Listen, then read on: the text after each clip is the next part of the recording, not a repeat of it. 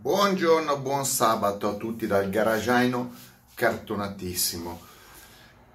Puntata un po' strana, video un po' particolare perché non parlo di solito di, di questo tipo di veicoli, nel senso ne ho parlato però di rado, è, è accaduto. Comunque parlo di un veicolo commerciale.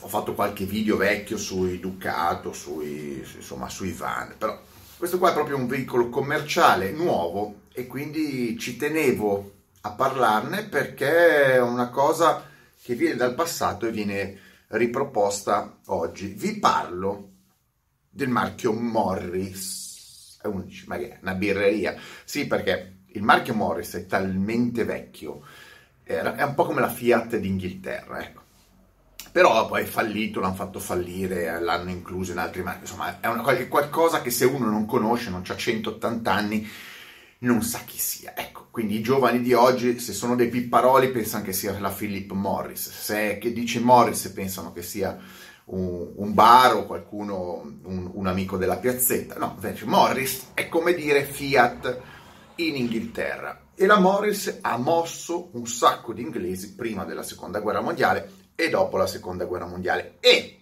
sono tornati dopo 60 anni 60 anni a proporre un veicolo commerciale marchiato Morris perché la furbata dove sta? Io credo, se non vado errato, che Morris sia in realtà di proprietà della BMW.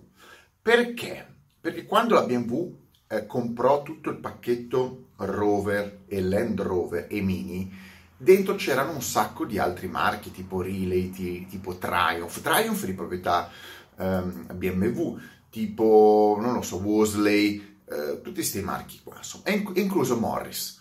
Poi dopo la, la, BMW si è tenuta alla Mini, ha venduto Land Rover, solo Land Rover alla Ford, ha venduto, non si è capito, la, insomma, ha venduto solo il marchio Rover indietro agli inglesi che poi l'hanno fatto fallire, insomma però credo che il pacchetto Morris esattamente sia in mano a BMW.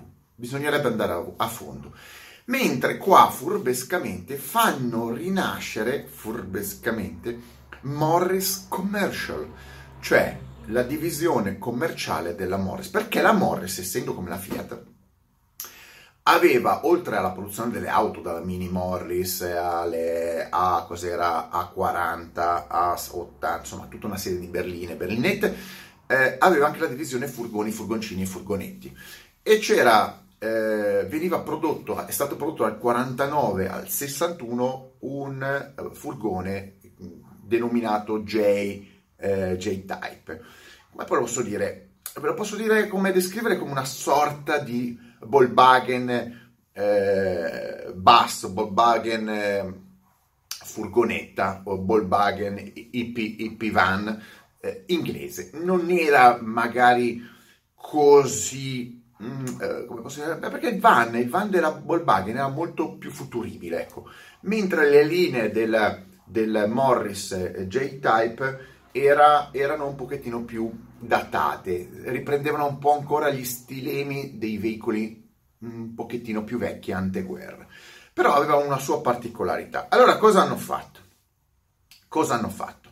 Questa nuova società che si chiama Morris Commercial, che è finanziata dalle banche, credo banche cinesi, perché il presidente della Morris Commercial, società inglese, eh, quindi la macchina viene fatta, il veicolo viene fatto in Inghilterra, si chiama Cooley. Cooley? Cooley? Cooley? Cosa si chiama? Cooley! C'è in, in, in Cina Bruce Lee. E lui si chiama Cooley, cambiano i tempi, siamo passati da Bruce Lee a Cooley. Comunque, è vero, è vero, Cooley si chiama. Um, questo è il presidente.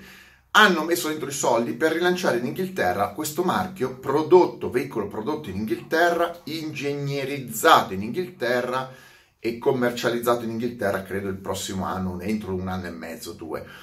È una sorta di pulmino un van, per ora non passenger, ma soltanto per caricare merce, totalmente elettrico, quindi tecnologia elettrica, ha tutta una sua piattaforma elettrica, con la forma del, del veicolo, del van del 49.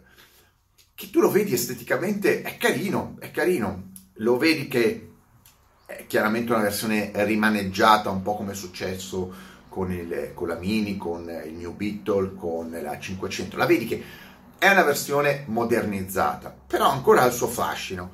E la cosa interessante è che la propongono solamente elettrica, solamente quindi una piattaforma dedicata, eh, motore elettrico, si parla di 60 kWh di, mo- di, motor, di pacco batterie, eh, il motore non si sa bene quanto sia potente, dicono che fa più di 300 km di autonomia, pesa 2 tonnellate e mezzo, può, può, trasportare una tonnellata di merce, quindi due pallet, sostanzialmente due pallet, e mm, è fatto tutto come carrozzeria in carbonio. Quindi, eh, cosa vi devo dire? È un veicolo strano, cioè è un van, è un van da lavoro, da lavoro, fatto in carbonio, elettrico, che pesa due tonnellate e mezzo ne può trasportare solo una, quindi arriva a 3 tonnellate e mezzo. Full electric ne vogliono costruire mille all'anno alla modica cifra di quasi 70.000 euro. cioè, è vero, e il, il presidente Cooley ehm, ha detto che hanno un sacco di interesse da parte delle aziende che vogliono fare trasporto leggero, perché sotto i 3.500 kg è trasporto leggero, e sappiamo che in Inghilterra comunque i soldi ci sono, ci sono molte aziende che lavorano col marketing, un veicolo storico, storico come questo, come immagine, elettrico, ti permette di entrare a Londra, ti permette di andare in giro nelle grandi città che hanno dei blocchi sempre più severi e di attirare molto bene eh, l'attenzione del cliente. Quindi sono praticamente dei cartelli pubblicitari semoventi. Eh, ve lo devo dire, allora, L'operazione io credo che possa stare in piedi perché come ho detto poche unità, solo mille, grande visibilità, ehm, grande immagine pubblicitaria legata al fatto proprio che ci sono dei vincoli sempre più restrittivi. Non si sa se arriverà anche la versione pulmino passeggeri, per ora non si sa, però è una di quelle operazioni che potrebbe avere senso in numero limitato, mille unità non sono una cosa elevatissima, eh, ma che in Inghilterra eh, o comunque nei paesi anglosassoni funzionano perché la gente è sempre alla ricerca di promuovere il proprio business, di farsi notare e un furgoncino elettrico, un furgoncino comunque non piccolo, di buonissime dimensioni, eh, molto retro ma con tecnologia moderna, potrebbe essere una cosa curiosa. Sono cose, ve lo dico, che si potrebbero fare anche in Italia senza problemi. C'è la tecnologia, c'è la capacità di farle, ad esempio a Torino, ma in realtà anche in tutto il resto dell'Italia, è che nessuno si mette a fare queste operazioni perché è terrorizzato, come al solito, da una serie di comportamenti dello Stato italiano che va dalla fattibilità del progetto in termini di omologazioni, di cose, di, di, di, di tasse, eccetera. Però, io lo dico, magari qualcuno gli viene in mente, non guardate solo il mercato italiano perché una roba del genere, per esempio rifatta con il look dell'Alfa Romeo Van degli anni 60, potrebbe, e marchiato magari con un nome molto simile a quello originale, potrebbe avere senso in maniera in forma elettrica per il mondo. Il mondo, ormai siamo globalizzati, quindi fare una macchina in Italia non vuol dire fare una macchina per gli italiani, vuol dire fare una macchina fatta in Italia da vendere eventualmente in giro per il mondo. Comunque carino, andate a vedere, vi attacco una foto, se no scrivete eh, su Google, googlate eh, Morris Commercial, eh, ah, il nome di questo qua è anziché J-Type, eh, J A J J Lo J J J J J E J E in inglese J E J E in spagnolo. Che nomi.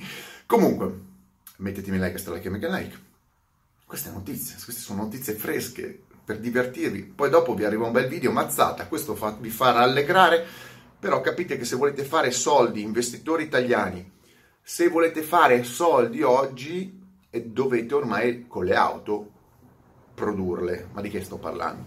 Dovete buttarvi sull'elettrico perché è l'unico, ormai, è l'unico sbocco per fare un po' di palanghe. Belin, belin. Ciao a tutti.